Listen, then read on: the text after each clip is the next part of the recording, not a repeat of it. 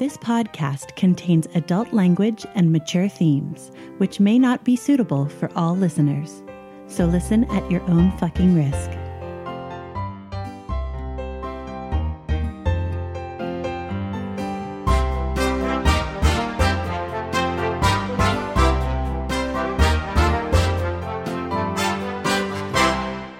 Welcome to Essential NPCs, the podcast where we sample some of the best and possibly some of the worst tabletop RPGs. I'm Tommy. And I'm Addie. And you're listening to Series 10, Episode 9, The Sojourn. And let's start it off with some announcements. Our first announcement is a reminder that we are coming up on the end of Series 10. And as per usual, we are going to be doing a thing we like to call post-game chatter. Post-game chatter is when the entire cast gets together and we answer your questions. And this is your final reminder that those questions are due by the end of the day today, Tuesday, August 27th. To get your questions into us, you can send them through any of our social media, which is Facebook or Instagram or Twitter, or you can send them through our website, essentialnpcs.com. You can ask us questions about this series, the podcast in general. This will be the last post-game chatter. So we already have a bunch of questions rolling in, looking back at the podcast in the wider lens. That's awesome. You can really send us any questions you want. If you send questions for post-game chatter, we will answer them. And our other announcement for today is that while... as announced during the last episode, the Essential NPCs podcast is coming to an end. We are continuing to chug along, creating content on Twitch. We are continuing forward streaming actual play content of Manifest the RPG every other Tuesday. And we just kind of hit a milestone where the time has come to decide whether or not we continue with the characters we've been playing on Twitch, who are characters that can be found in the Quick Start Guide available to Kickstarter backers, or if we should start up a new campaign with brand new characters made from the wider rules of Manifest the RPG. Either way, the content we're putting on our Twitch stream is moving beyond the confines of the Quick Start Guide. The characters have leveled up too far for us to just keep playing with the basics. So while you're heading over to our Facebook to send your post-game chatter questions, take a moment to take the poll on our Facebook page, which is facebook.com/manifesttherepg, and let us know what you'd rather have us do on Twitch and what will eventually land on this RSS feed. And that wraps it up for the announcements for this week. So it's time to move on into Words with the GM. Hello. Hello, GM. Hello. This Words with the GM is... the last Words with the GM for the Essential NPCs podcast. The series finale will not have Words with the GM because we have to save some room for that post-game chatter at the end of it. So we opened the door last week for anyone to submit what they wanted us to talk about for this last Words with the GM. And we got an excellent submission from Katten Gerke. Katten asked us to discuss... how do you end a campaign the right way? Not so much a good versus bad ending, but the kind of swan song that wraps up the plot lines and sees your PCs relatively satisfied with walking away from a character that they've come to love. That's a heavy question, but one that I'm really happy to talk about, and I'm sure Tommy can chime in as well. We have the benefit of, on the Essential NPCs podcast, of knowing just how long our seasons are going to be. For the long seasons, we've got about 80 hours to play, and on the shorter seasons, we've got about 20. So what that means is that everyone who's at the table knows how much time they have to wrap up the character arcs that are important to them.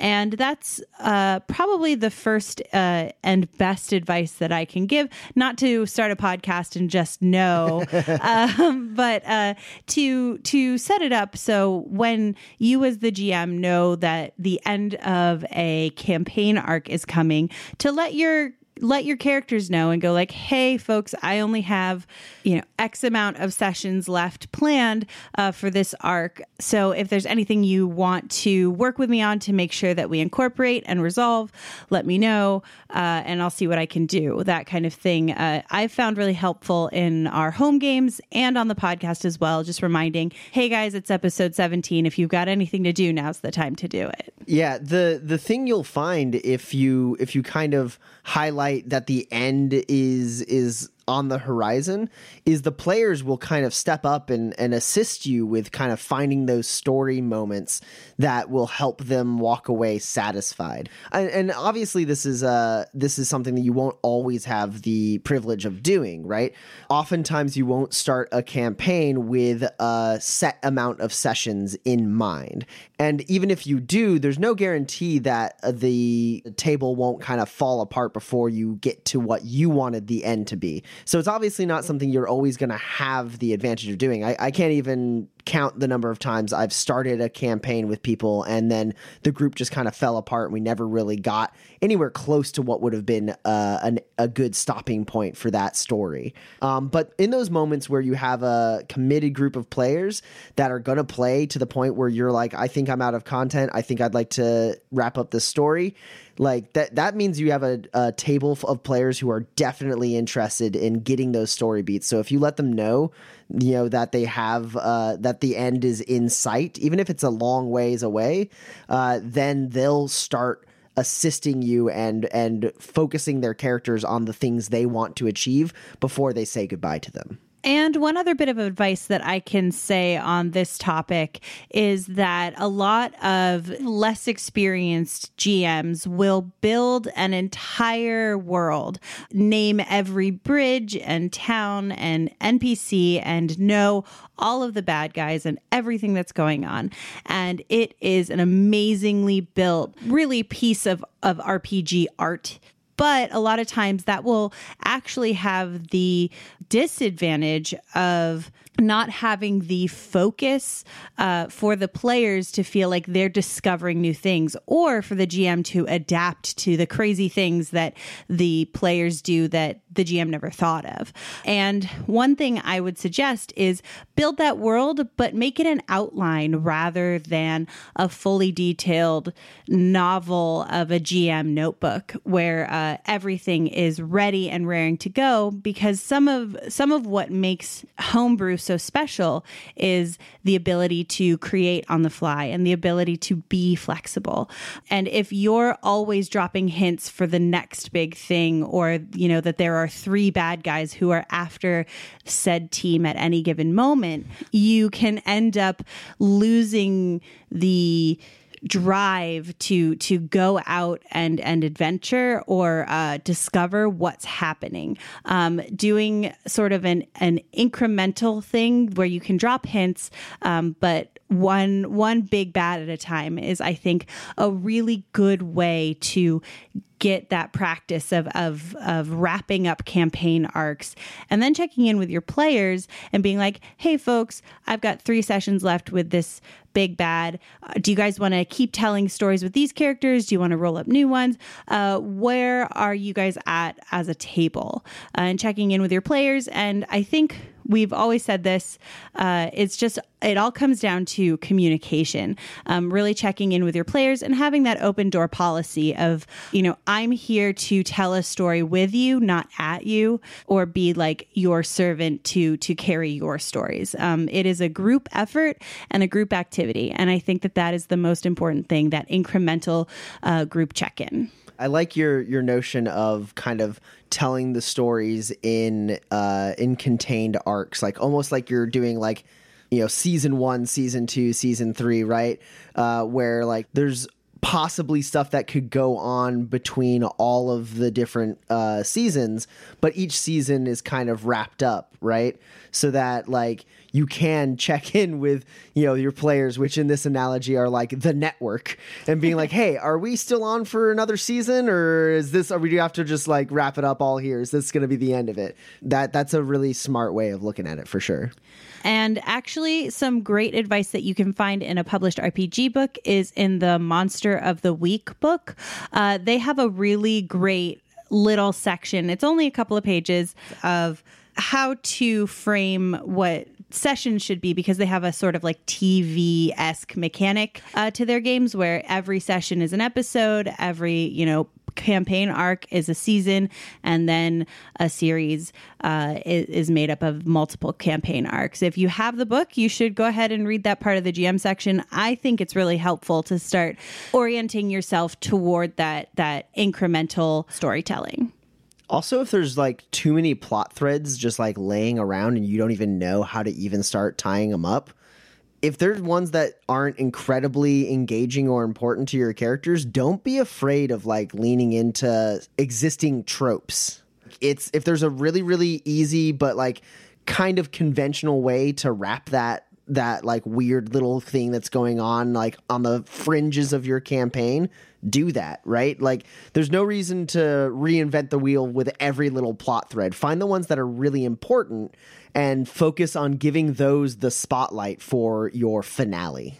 Tommy and I have had the privilege and pleasure to get really good at making sure plot threads get tied up over the past 10 seasons. And again, we can't undersell how much our players have assisted us with doing that. Everyone being on board with like wrapping it up helps so much. Yeah, player enfranchisement is a huge deal in getting your campaign to a place where it feels like it can naturally end. And I think a lot of it is cultivating a table culture that's productive and cooperative, and generally just being open and honest with your players and yourself about how things are going at your table, because that's going to be the way that you can leave with your story told and your characters' stories told as well.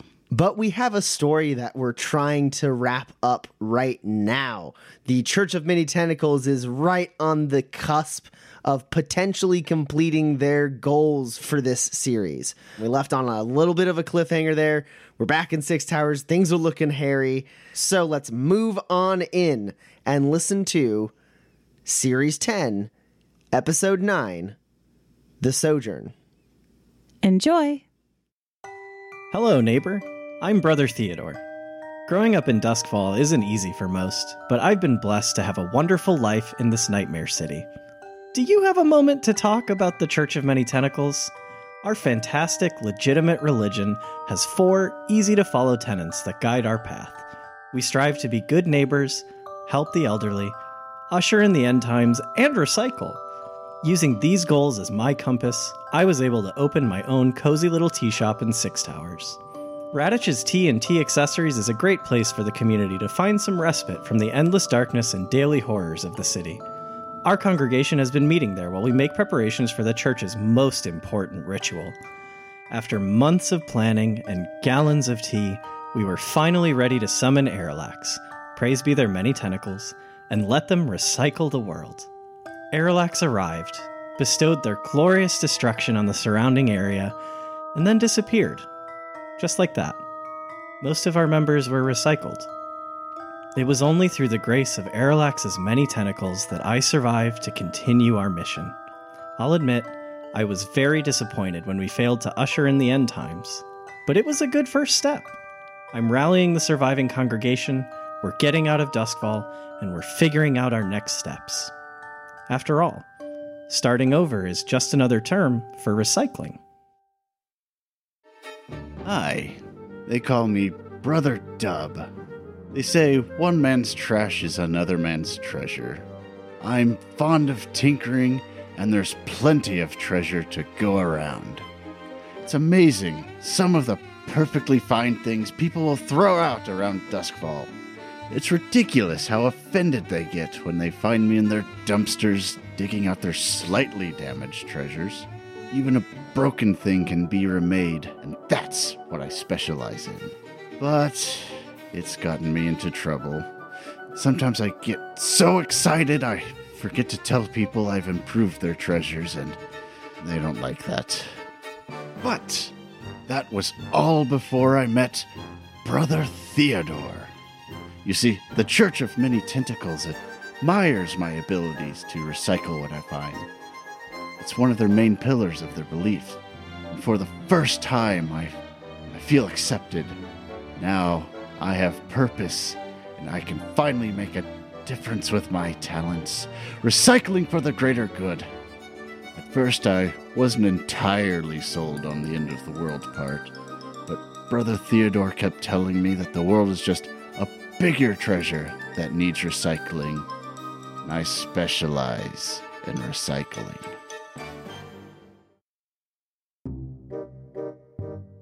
My name is Brother Gawk, and I've never been the luckiest guy. The people at the orphanage used to say I got left on every doorstep in 6 Towers.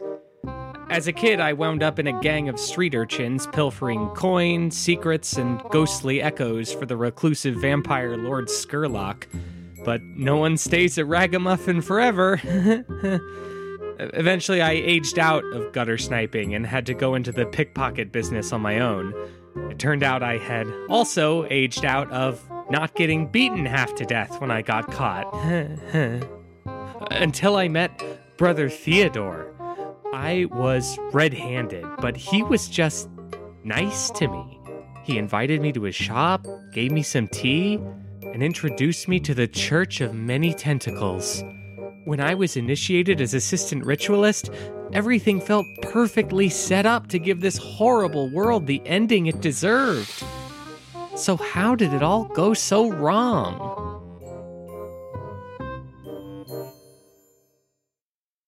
Brother Dirkman. Hi. Look, this won't take long, will it? Okay. I got involved with the church after I fell out with the Abyssal Legionnaires. You know, the hired guns they use on the Leviathan Hunters. They taught me to shoot, I guess. I don't know. The finer points, maybe. It seems to me it's a skill you're born with, but maybe that's just because I'm so fucking good. Whatever. So, yeah, I spent a lot of time beyond the lightning fence. A lot of time.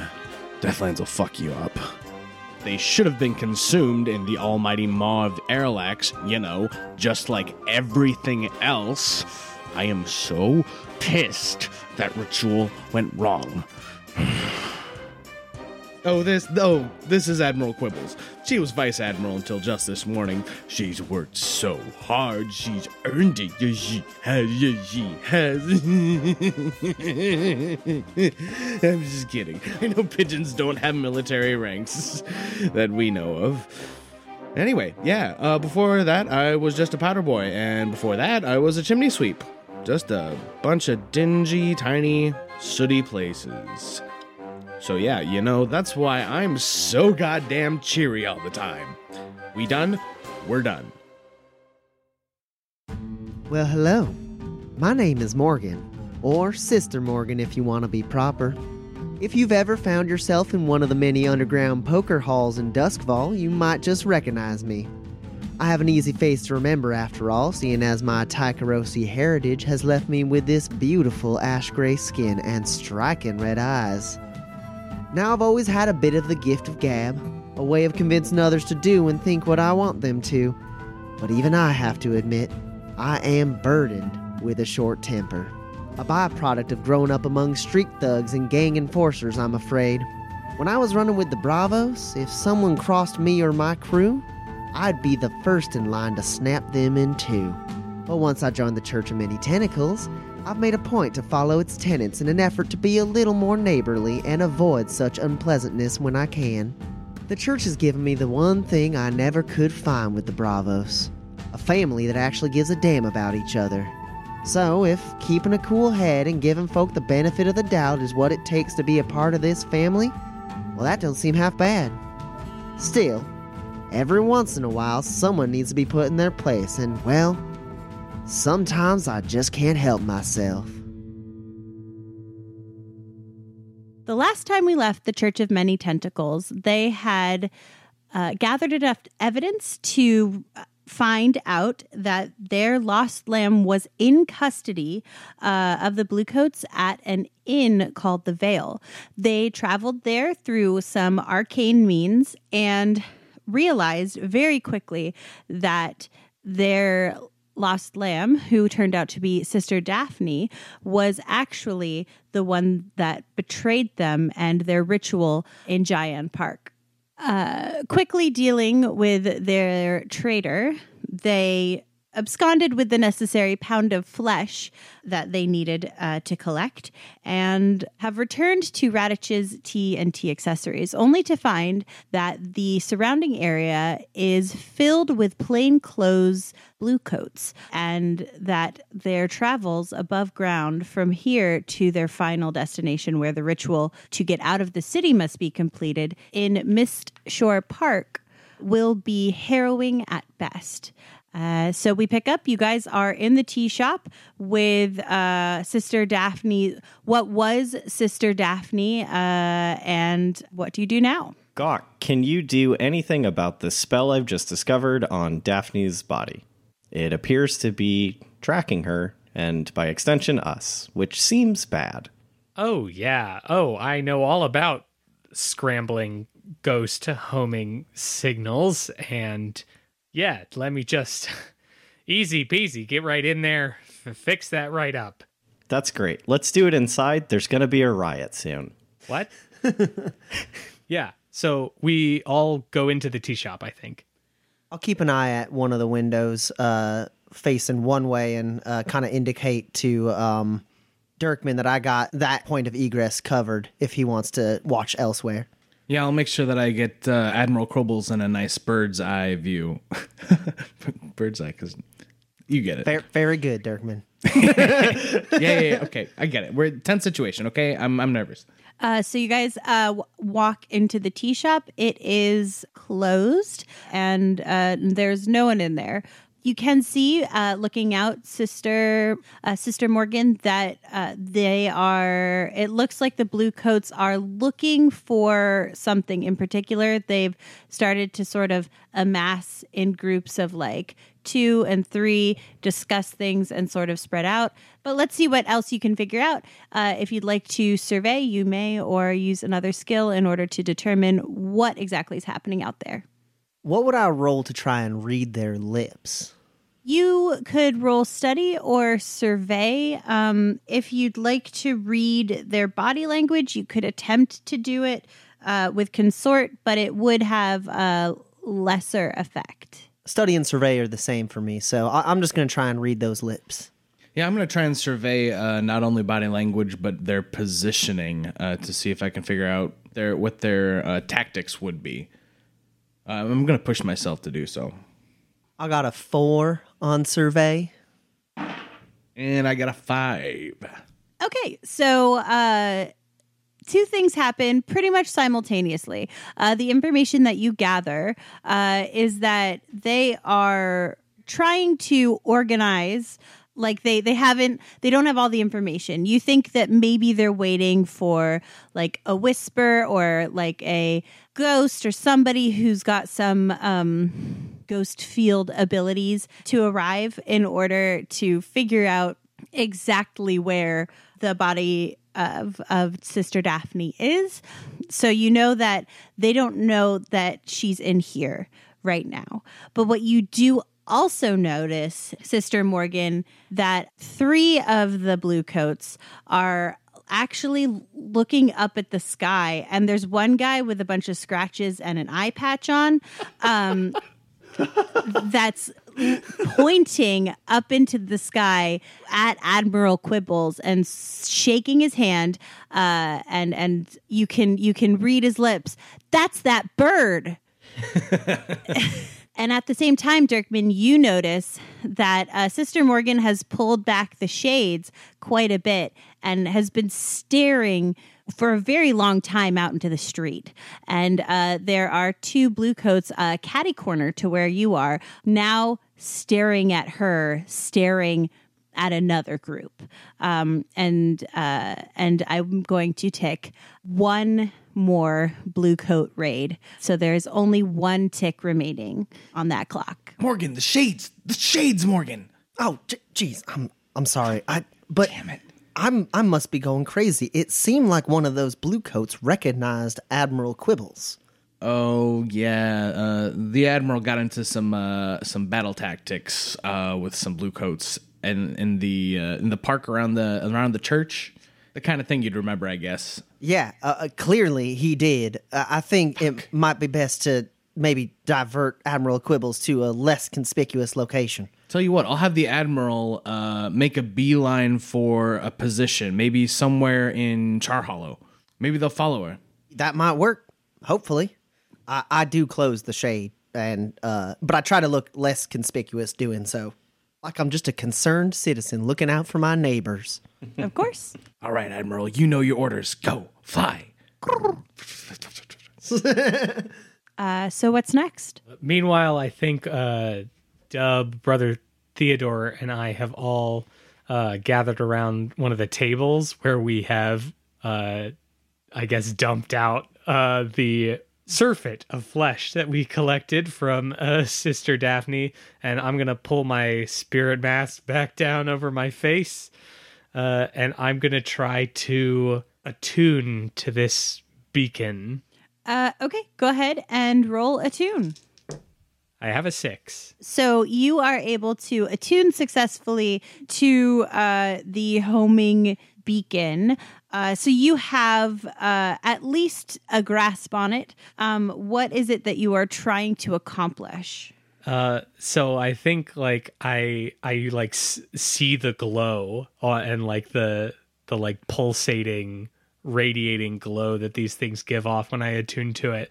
And I like dip my hands into it, and I want to like hold it in my hand, and I got it. I have it. I need to put it somewhere else. Where do I put this thing? Brother Dub, the tea kettle. Grab the tea kettle. I grab a tea kettle. Take it to Gawk, Brother Dub. Move! Come on! Well, you're the one that asked for it. I think, you know, I can transplant this into something, and then we can make them chase after that instead of this, right? I have an idea. Do it. And Brother Dub holds out the tea kettle to Brother Gawk. Very gingerly, Gawk I try to pick up the beacon and transplant it into the kettle.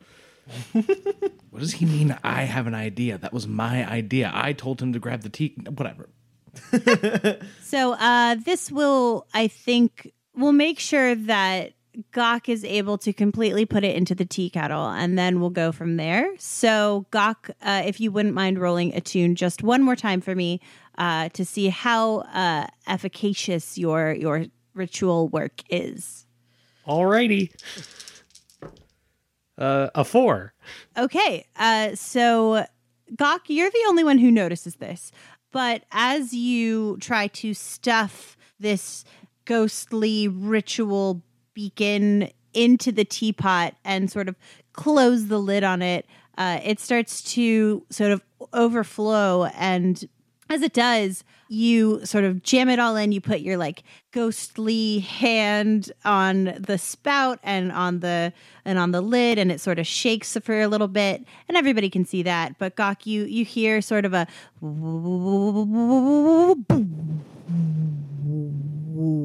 and like a tiny itty bitty little like sound barrier in the ghost field, sort of like bamfs out, running through the tea shop, and little like arcane bits that are hanging around the tea shop as decoration, sort of like bask in the wind, the non-existent wind.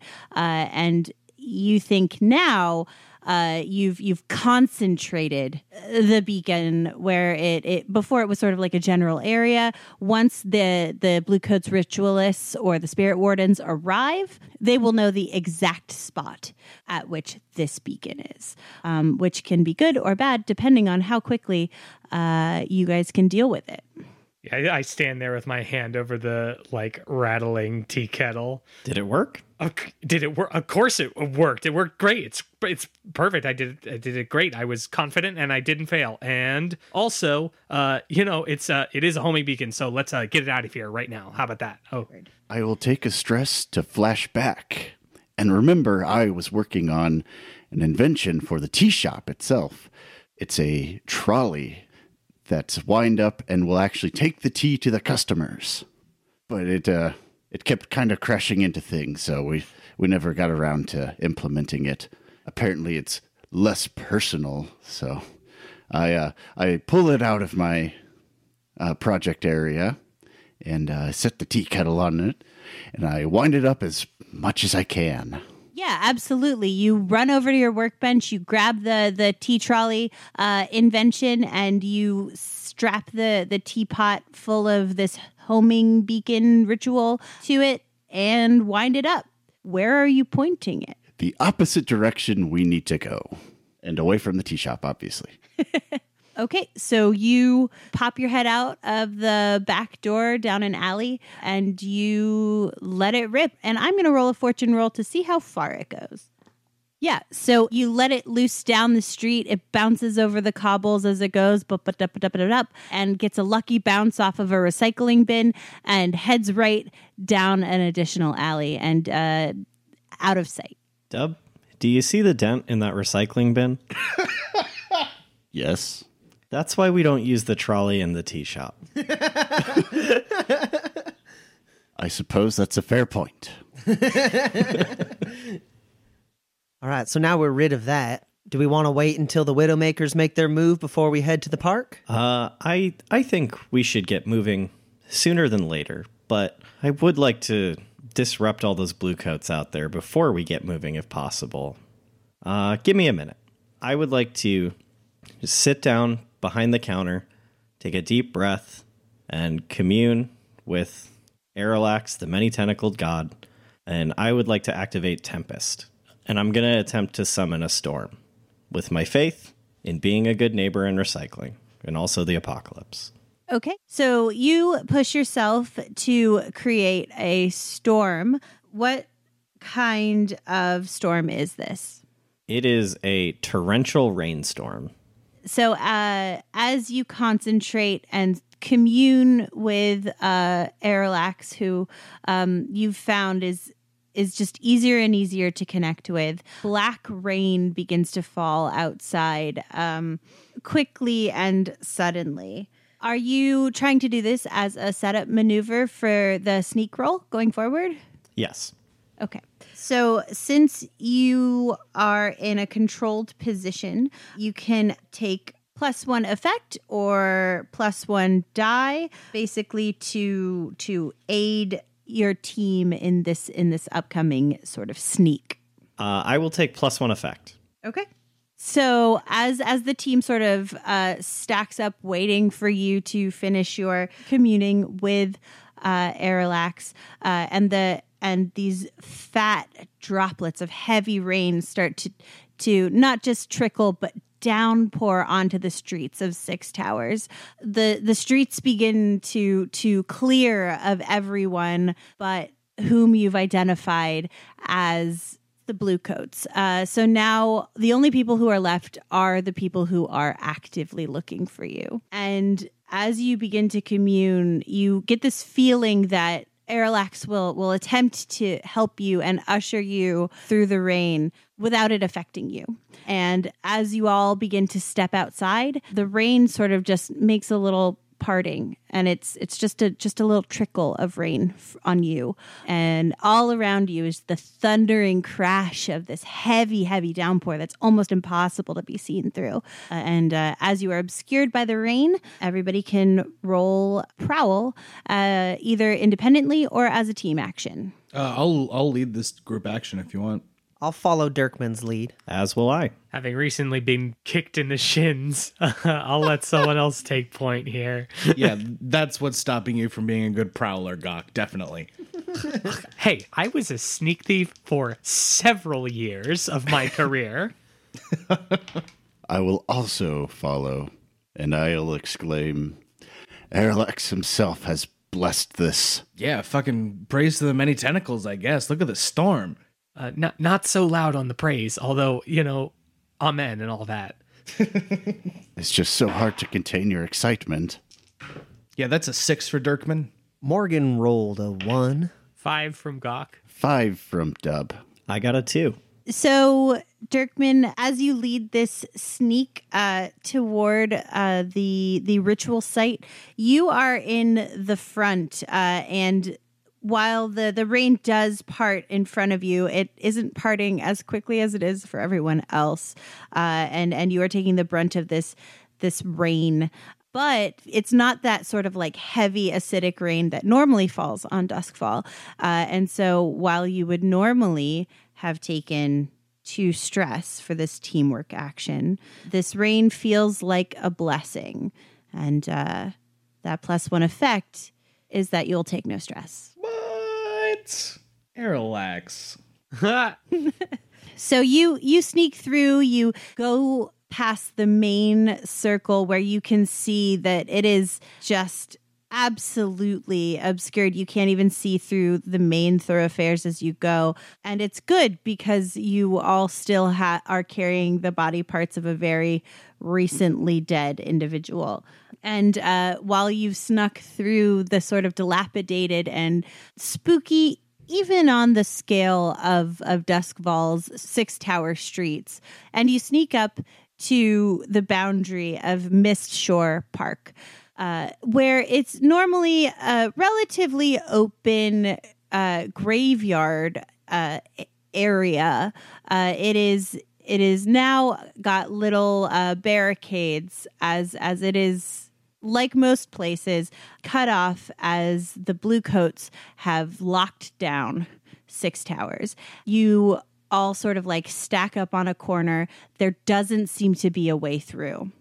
And when it seems like you're just going to have to make a run for it, you see pouring out of an alley just half a block down from you is a mob of black-soaked brutes who just run up and start clocking literally everyone they see with no discrimination, and they basically overrun the gate that you're standing in front of.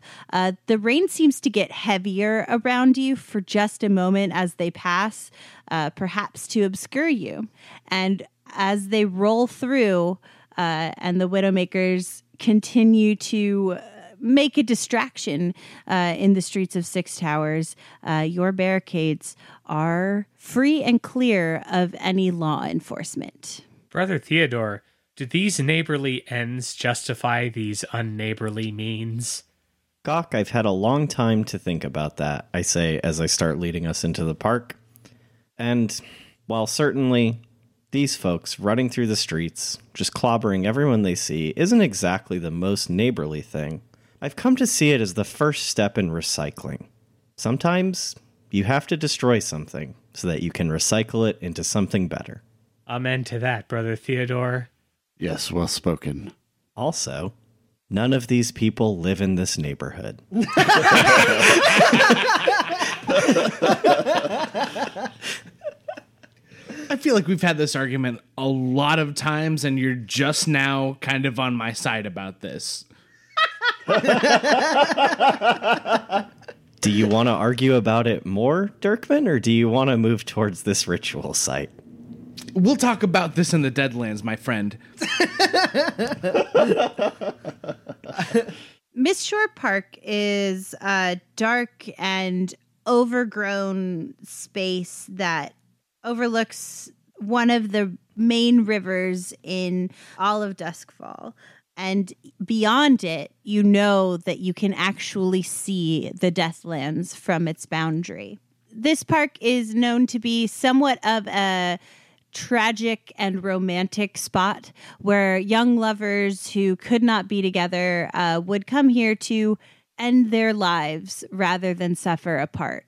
And slowly, as that folklore became more and more a reality, it actually ended up being full of memorials and other sort of permanent honorifics to these departed young people. And in the black rain, it looks like the statues are crying, and it's got a sort of grim romanticism to it as you sneak through this like viney, generally dour place. You know, I always used to be jealous of all these lovers who died here because they knew they didn't have to die alone.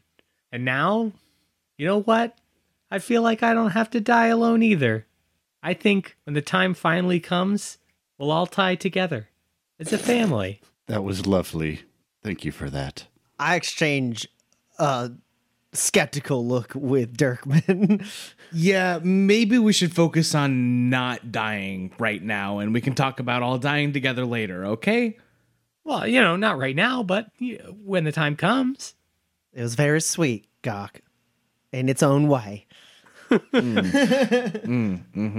So is there a place in this cemetery that we should try and find just to perform the ritual?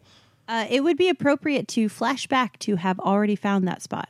I'll flash back, and having lived in Six Towers for a time and been to this park, I don't think it's particularly difficult to just figure out where is the most open space in this park to set up a ritual. And so while everyone else was, you know, Dub was tinkering and Gawk was staring into the ghost field and Dirkman was scouting for various jobs and Morgan was gambling, I went for a walk in the park. You did. And it was really nice for what it is. And you did find a spot that is a nice little clearing. It's not wide open, which is probably for the best because this ritual will be like bright light, and even the black rain would probably not completely obscure it. And so you can pretty easily lead everyone to what you think is a really nice neighborly ritual spot. It's just up here. It's really quite pretty when it's not raining. I guess it's quite pretty in the rain, but it's different, really. Yeah, I think this is where people would maybe read the last lines of poetry to each other before they went off to the arms of Aralax. It's certainly possible. Let's clear out the space so we can get this ritual going. There's a lot of cops looking for us. I start setting up the components. How much of a tactical nightmare is this little space that we've found? It's not as bad as you might think. At first glance, there's no sight lines. Like beyond the clearing. There's a bunch of sort of like luminescent mushrooms sort of like lightly glowing around the area, and it lends, and they have sort of an aura around them from like their spore mist, and the vines on the trellises around this sort of little circular path do indeed like obscure a lot of the good sight lines. But what you realize is that there is a little pagoda in the center of this area that you would presumably set up the actual ritual in. And if you were to climb on top of that, you could easily spot most people coming either down the paths or through the foliage with not ease, but with a keen eye. Yeah, I think I'll take position up here while we're setting up, just to make sure that none of the cops peel off and try and find us in here. Also, did anybody end up following the Admiral when she flew away? Yeah, there were two or three, including the man with the scratched face and the eye patch, who did in fact start following Admiral Quibbles. Are you recalling her now? I think I'm going to attempt to find like a square where there would be a lot of pigeons congregated and have her just kind of land in the midst of them and try and lose her tail before she flies back. Sounds good. You can go ahead and roll for her and let me know how you do. Yeah, that's a 6 for Admiral Quibbles.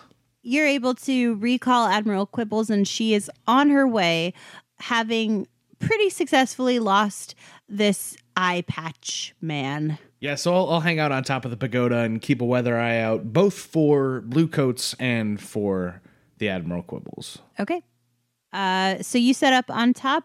You can go ahead and roll hunt or survey to see if people are heading in your direction yet. What is everyone else doing? I'll begin setting up my not patented, because I was told that was a bad idea, ritual machine. Okay. you made it, so you don't have too much trouble putting it together. Are you trying to do it quickly or well? I think we have some time, and I'd rather do it well, because if I did it quickly and we failed, I don't think we'd be doing much better than being captured. So I will do it well. Great. So it is going to take you to the completion of this 4 o'clock that is called Online. Gawk has posted up under a giant mushroom where he has spread out the document detailing this ritual and is nervously and frantically reviewing it like a kid cramming for a test. Say the words one for one. Did we figure out what the words were? But it was the words of the ingredients, right? Oh, right. The words. I started circling the words. All right. As Dirkman has posted up with a sight line, I will stay within earshot of him so that he can direct me to where he needs me to go to better enhance our overall defenses should the blue coats descend on us. I will be available to any of my flock should they need assistance. Okay. What did you get on your survey or hunt roll? Oh, I got a 5. So Dirkman, with that 5, you see that there are, in fact, people heading toward your location. These are what looks like the rain-soaked bluecoats that you were able to avoid in the park that weren't directly engaged by the Widowmakers. Some people at this point would say, hey, guys, we got company. Dirkman's just going to shoot one of them. Great. Because it also fills the last tick on the Bluecoat Raid clock.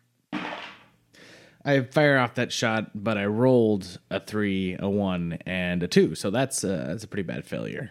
That is, in fact, a failure. And with that failure, you miss. And now they know exactly where you are. So I'm going to move the group's position from controlled to risky. Shit. Morgan, 10 o'clock. On it. I go running towards the group to engage. What's happening? Why are there gunshots? Don't worry about it, Gawk. Keep working. Okay, Morgan. Before you go, I'm going to flash back to taking the spark tech from her punching gauntlets and put them on a power fist of sorts, a pneumatic system to enhance her punches. Go ahead and roll Tinker. 6.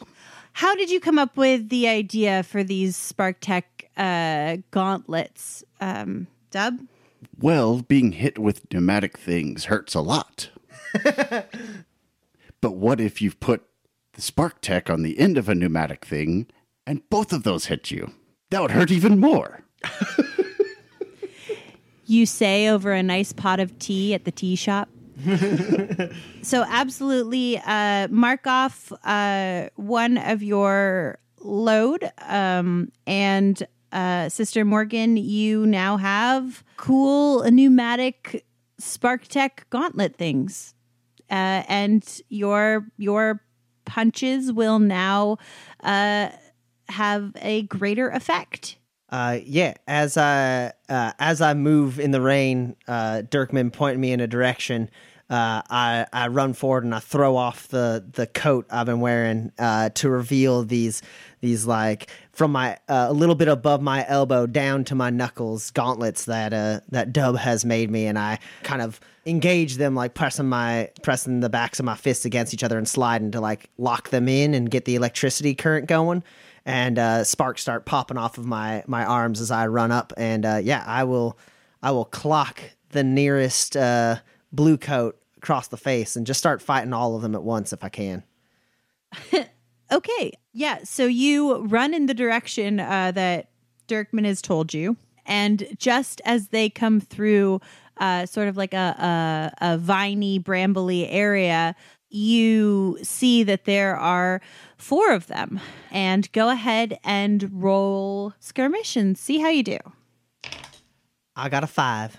Great. So you see them coming and they level their guns at you, and you drop to your knees, and you've gained enough speed that you slide in and pop up, uppercutting one of them immediately. And you're able to, without really much trouble at all, take out 3 of the 4. The fourth one, coming out of a dodge, the fourth one is looks like they're about to shoot you pretty much straight in the chest, and you take your hand and grab the barrel of their gun and move it away. And as it goes off, clear of you and anyone behind you, the heat from the gun actually burns your fingertips. You can choose to resist this damage, which would be a level 1 harm that we'll call burnt hand. I will take the level 1 harm. I push the gun off to the side. It goes off, and I hold on to it for a little bit longer than I should. And as I let go, I feel the singeing pain on my joints. And with your offhand, you clock him in the face, and he's out. Shit, that was a way cooler first move. Okay, but even though Morgan has taken care of a group of them, there are more coming into the clearing now. As always, initiative isn't really a thing. You just kind of do the thing. I can make you resist if you want, if you decide to take no actions. But as long as you are taking actions, then the narrative moves forward. Brother Theodore, would you mind lending a hand? Of course. Where do you need me? Brother Theodore and I begin working on the ritual machine. Go ahead, roll Tinker, or whatever else you want to do. I will activate Foresight and assist without paying stress. Okay. I have many times used one of Dub's creations, and the assembly process in particular I have found to be tumultuous at best. So... As over the past week and a half or so, as Dub put together this machine, every now and then I would call Dub down to the basement and ask him to walk me through putting it together. Dub, you've drawn this diagram, and none of the parts on this diagram are here in front of me. Oh, wait. Yes, over there. Okay, so is the diagram part of it, or did you? Is this nothing? Dub, is this diagram anything? Let me see. Oh, that's an old diagram. Uh-oh. I remember it anyway. Just follow my lead. Great. 5. Okay, great. So that is a partial, and we'll tick 2 ticks on the online clock. And a few sparks flare out as they're a little wet, and you nearly electrocute yourself, but you have put some of the parts together. The basin is a little wonky still, though. Jerkman, where did you say they were coming from? 10 o'clock, that way. Okay, hold on, folks. And I'm going to stuff the ritual into my cloak and close my eyes and focus. I'm going to flash back, and I'm going to pay a coin for a downtime activity to have prepared my summoning ritual. So I'm going to take 4 stress, and on the direction that Dirkman said that they're coming from, I want to summon my little goop monster back from wherever he's hanging out right now. Okay, great. You hastily stuff your notes and the ritual book and all that into your pocket so that it won't get rained on. You step out into the black rain, and next to a puddle that's collected nearby your mushroom canopy, and you start to sort of swirl. Your hands, like as if it was over a cauldron, flaring out your fingers and sort of coaxing this puddle to become from like ashen, dirty, toxic, void water rain into an Aralaxian ichor. And as it becomes more viscous and it starts moving and undulating, it starts sort of collecting the rain around it as if it's got its own small gravitational pull until it reaches the size of about a small dog. And it sort of like pulsates waiting for a command from you. Are there structures nearby? Yeah, so there's the pagoda, which has Dub and Theodore working on the actual ritual machine in it, and then there are also the trellises that are covered in vines and some benches. There are also the statues and honorific sort of memorials around. That'll work, like memorials, trellises. That's perfect. I basically want to in the ghost field or where the Icar can see it, I want to paint like a little arc across structures.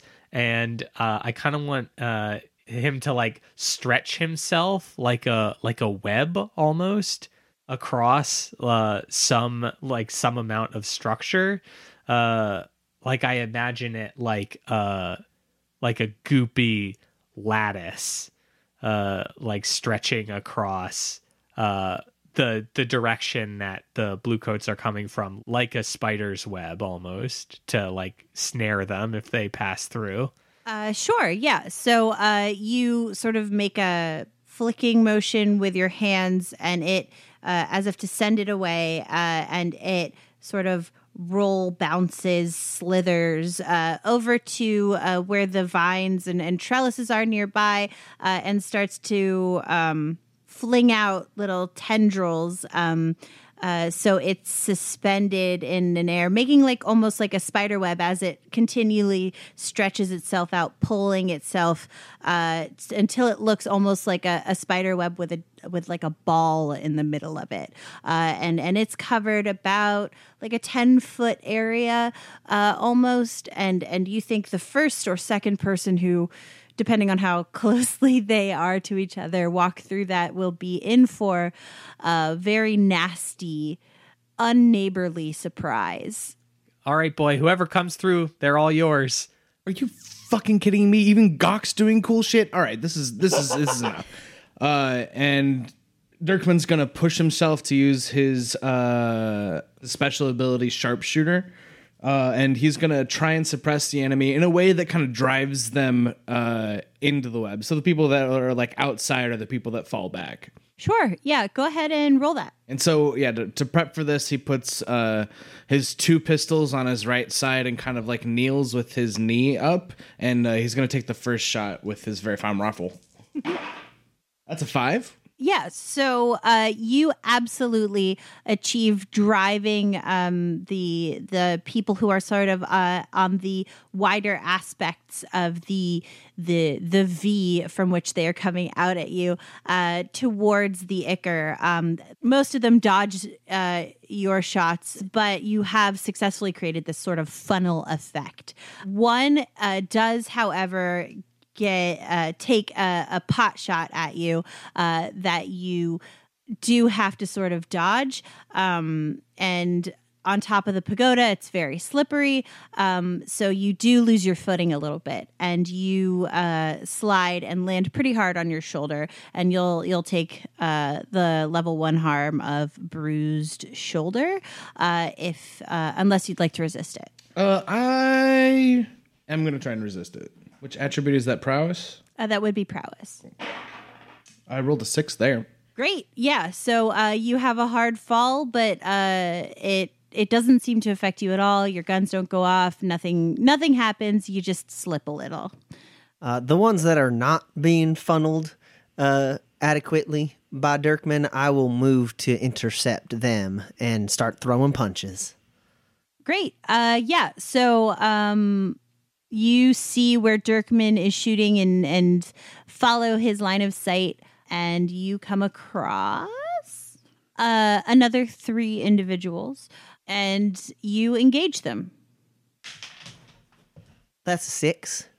Great. Yeah. They don't even see you coming. They're so concerned with Dirkman's gunfire that you come out of nowhere and just clock them all with your kung fu pneumatic spark fists, you actually are able to drive your fist into some mud and also electrocute them while you're at it. So you're just having a field day, letting out all that anger you've been trying to be really neighborly about. And you look pretty cool doing it, kind of dripping in this like black rain, in this torrential downpour with these cool sparky gloves. You're in your element, if there ever was an element that was yours. Brother Theodore, that's upside down. And also in the wrong spot. Then why is the text in right side up this way, Dub? You know what? Never mind. I'm just going to flip it. That's so I could remind me that it was the wrong way. That doesn't make any sense here. Put it in the right place. All right. 1, 2, 3. And we will continue working on the ritual machine. Yeah, go ahead and roll. 4. Okay. So you constantly replacing what Theodore is placing down as per your instructions, you've been able to slowly but surely piece together the machine that you've built over the past few weeks. And as it's complete, you very excitedly jump the gun and turn it on. You've fulfilled that clock. It is now online. And as you do, you forgot to put the Sparkcraft dampener on the top. And what that does is stop the otherwise pillar of light that goes straight up into the sky from reflecting downward into the basin. It's just a cool thing that you thought would look really neat if you just lit it up that way. It doesn't affect the ritual mechanically at all. It was just like a cool little detail that you decided to add, but you forgot to put that mirror on in time before you turned it on. And what has happened now is you've got a visual reminder through the black rain that something ghosty and hinky is going on right here. And I'm going to move you guys into a desperate position. Damn my love for the theatrics! From the ground, lying on his shoulder, Dirkman just shakes his head at himself and thinks, why does this group have such a fucking hard time with prowling and being sneaky and just being incognito? Why is that such a fucking issue? Yeah, Gawk turns around and looks at this machine and is like, wait a minute, what's this? What is that? What's that doing there? Oh, that's just how this works. Don't worry about it. I'm worried about it. Do you hear that, Gawk? That's just how this works. Don't worry about it. Don't worry about it. It's fine, Gawk. It's fine. I don't think there's time to continue this argument. Gawk, if you would please ready the ritual. I get in place and say, Dirkman, get Morgan back here. At that moment, Admiral Quibbles swoops down from the sky and lands on your shoulder and gives the side of your face a little peck. I almost swat her away, and then I realize what's going on. And I take Admiral Quibbles, hoping that Dirkman can hear as I say, I'm on my way, get it started. And I kind of toss Admiral Quibbles so that she flies back towards the rest of the group, and I'm going to hold the line for a little while longer here. Find another group that's starting to encroach on us and try to take them out. Go ahead and roll skirmish again. I'm going to push myself here to find as large a group as I possibly can, using my special ability not to be trifled with, which allows me to engage with a small gang of people on equal footing. Okay, great. Instead of taking a die for pushing myself, I will go for added effect, to try and make a bit of a spectacle of this fight. So I draw a little bit more attention to myself. If I can get them to kind of rally around trying to capture me when I eventually retreat, Dirkman has more people to shoot at. I got 2 6s. Well, you definitely create that spectacle. You are... I think you've just created Kung Fu. You are... whirlwind of electricity and fists as you just brawl your way through what has become sort of like the front line as they come at you. You are dodging and dipping and bobbing and weaving and punching and then punching again and then punching again and then electrocuting a person and generally just being really cool. And you can hear people shouting like, "Oh, over here, we need help." As more and more, like, it is a never ending line of blue coats, and there's a smaller and smaller space to fight them at as they fall. Yeah, I employ the same tactics of that seemed to work before, where wherever there's puddles or lines of bodies of water that I can send currents through to take out multiple at a time, I just keep utilizing that and then throwing punches whenever someone gets too close. Morgan's coming. We need to go now. But she needs to be here now. She's coming, Gok. She is on her way. We need to go now. Okay, here we go. I got this. Pull my spirit mask back over my face, wide, bulging first, second, and third eyes. I commence the ritual, and I begin at the north side of the machine where I feed in the spirit bottle with the fresh spirit and release that into the portal from the north side, and a breath of air, and I move to the east side and tip the decanter of Leviathan blood into the portal. A drop of water. Moving to the south side of the machine, I slot the stone basin underneath the portal to contain and shape it. A moat of earth. And on the west side of the device, I tip the tallow candle onto a wick that feeds into the portal, lighting it ablaze. A gout of fire. And then the machine, I think, is calibrated right. It faces a different direction for every person who puts a pound of flesh in. And I throw in the pound of flesh that I have. And I say, "A pound of flesh," and the machine like rotates like one tick. And I shout, "It's ready!" Yeah, and as you toss in the pound of flesh, this portal that was sort of translucent and otherwise sort of like almost there, but it didn't look quite right. It had like a heavy border, but then nothing. You could just see the other side of the pagoda through it, sort of becomes solid. And then an arcane sort of like ripple effect happens, and it becomes this mirrored sort of pool, like mercurial pool. And as the flesh sticks into the mercurial pool and begins to sort of create waves from the impact, it looks like slowly the flesh is being eaten by the pool as like sort of tentacle like tendrils start to circle around the edge of the portal, and it looks like you have only moments before this pound of flesh has been eaten. Praise be unto Aralax, it's ready! Admiral Quibbles is going to swoop down again, and this time on the other side of your face, peck you 3 times really hard in the temple. On the 3rd peck, I do swat her away.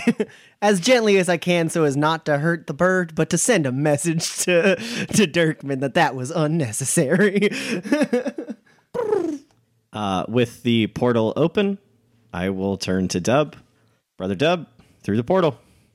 Give me your pound of flesh. I comply. Praise be unto Aralax. Try and build some shelter if you can. Dub nods and steps into the portal. Okay, so Dub, you have to kind of jump into it. So you, to the best of your ability, you're like, okay. And as you're in the north position, you jump in and you feel sort of like this like icy burning sensation, and Gok, if you would roll a tune for me. That seems appropriate.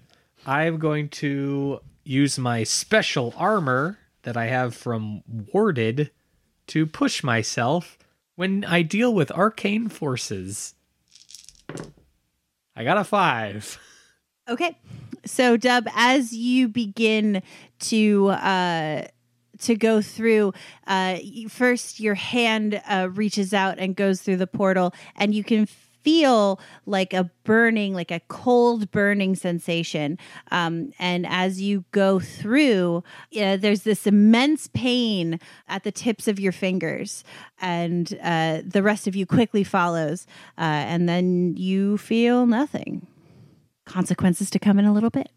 Who's next? I will turn to Gawk. I'll hand him Dub's pound of flesh, and I will reach into my jacket and I will pull out Daphne's ritual book, and I will hand it to him. Gawk, this has to survive. You're next. Gawk almost protests, "Yes, Brother Theodore," and tosses a pound of flesh he was handed into the portal. The machine rotates, and he looks back at Brother Theodore, at Dirkman, and off in the distance through the rain, Sister Morgan kind of winces and steps through the portal. So as you sort of step into the portal, because from this approach, there's a little stairs on the pagoda, and as you do, you look back and you look at your family, and the final look from the inside of Duskfall for at least a little while, and you feel this sort of like icy burning sensation on like the side of your face that first touches the portal. And then in an instant, you feel nothing as you go through. I will turn to Dirkman next. Dirkman, there's no scenario in which the two of them survive in the Deathlands without you. I'll cover Morgan. It's time to go. Dirkman doesn't really think about it. He's given an order. He hands you one of his pistols. He shoulders his very fine rifle, takes a shot with the other pistol, kind of tosses the pound of flesh over his shoulder into the portal, and steps backwards into it. So as you step backwards through the portal, your last look is Brother Theodore gently placing your pistol into his coat pocket, and you step back, and you feel on the back of your neck, like right where your back meets your neck, you feel this sort of like icy burning sensation. And then the mercurial substance covers over your face, and you feel nothing. And I will look out to Morgan, just beating the shit out of a bunch of blue coats. And I will call out to her, "Morgan, it's time to go." And as I do, I will activate Tempest, and I will call down a bolt of lightning to cover her retreat. Hearing Theodore's voice echo through the rain almost supernaturally, not dampened at all. As is usual for Theodore, he will be able to cut me out of my sort of bloodlust as I dispatch a couple more blue coats. I hear him yell out, and I'm going to mark off 2 of my load here, and I will aid him by taking off one of the gauntlets and pulling a cord out of it that Dub specifically told me that I should never pull out, and I inferred that meant that it would turn it into some sort of explosive.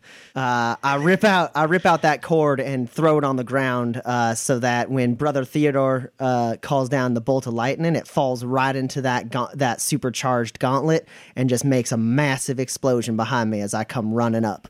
And with a bit of a grin at the idea of it, I snatch Admiral Quibbles out of the sky and stuff her into my jacket, and I start running. Brother Theodore, go ahead and roll a tune for your lightning. That is 2 6s. I think not only does it work, she's backlit quite cinematically. So as Morgan runs toward the pagoda and the machine and the portal, behind her crashes down just the largest bolt of lightning outside of the lightning fences, and it hits smack dab onto Dub's bomb-turned pneumatic gauntlet, and a giant explosion just occurs, obliterating just a line of the park, and with it, many people. Bells start chiming all over the city as this lightning explosion rocks the very foundations of Six Towers. And Morgan is pushed forward, almost flying, as her feet barely touch the ground from the concussive wave that is from this explosion.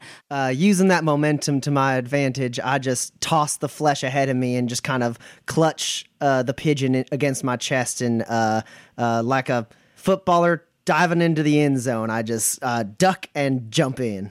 So as you charge at the portal, tossing the flesh out in front of you and shouldering through, you feel this cold burning sensation on your upper arm and shoulder as it touches the portal, and you see Brother Theodore backlit by lightning just before the mercurial liquid of the portal covers over you, and you see nothing. Now sure that the rest of my flock is through the portal, I will take out Daphne's head and turn back and take one last look at Six Towers and this park, which I assume is now on fire, and just... This was a nice neighborhood. Why'd you have to ruin it, Daphne? And then I'll put her head in the portal and follow after. In an almost resigned and sad sort of way to be leaving this very nice neighborhood and reflecting on Daphne's betrayal of all of you, you dip your head and just step through the portal. And you feel on the top of your head this cold, burning sensation.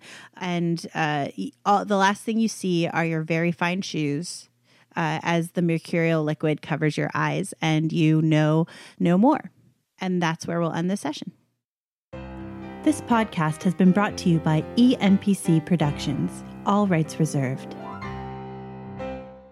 This series of the Essential NPCs podcast is based on Blades in the Dark, a product of 17 Design, developed and authored by John Harper, and licensed for use by ENPC Productions under Creative Commons Attribution. For more information, go to www.bladesinthedark.com.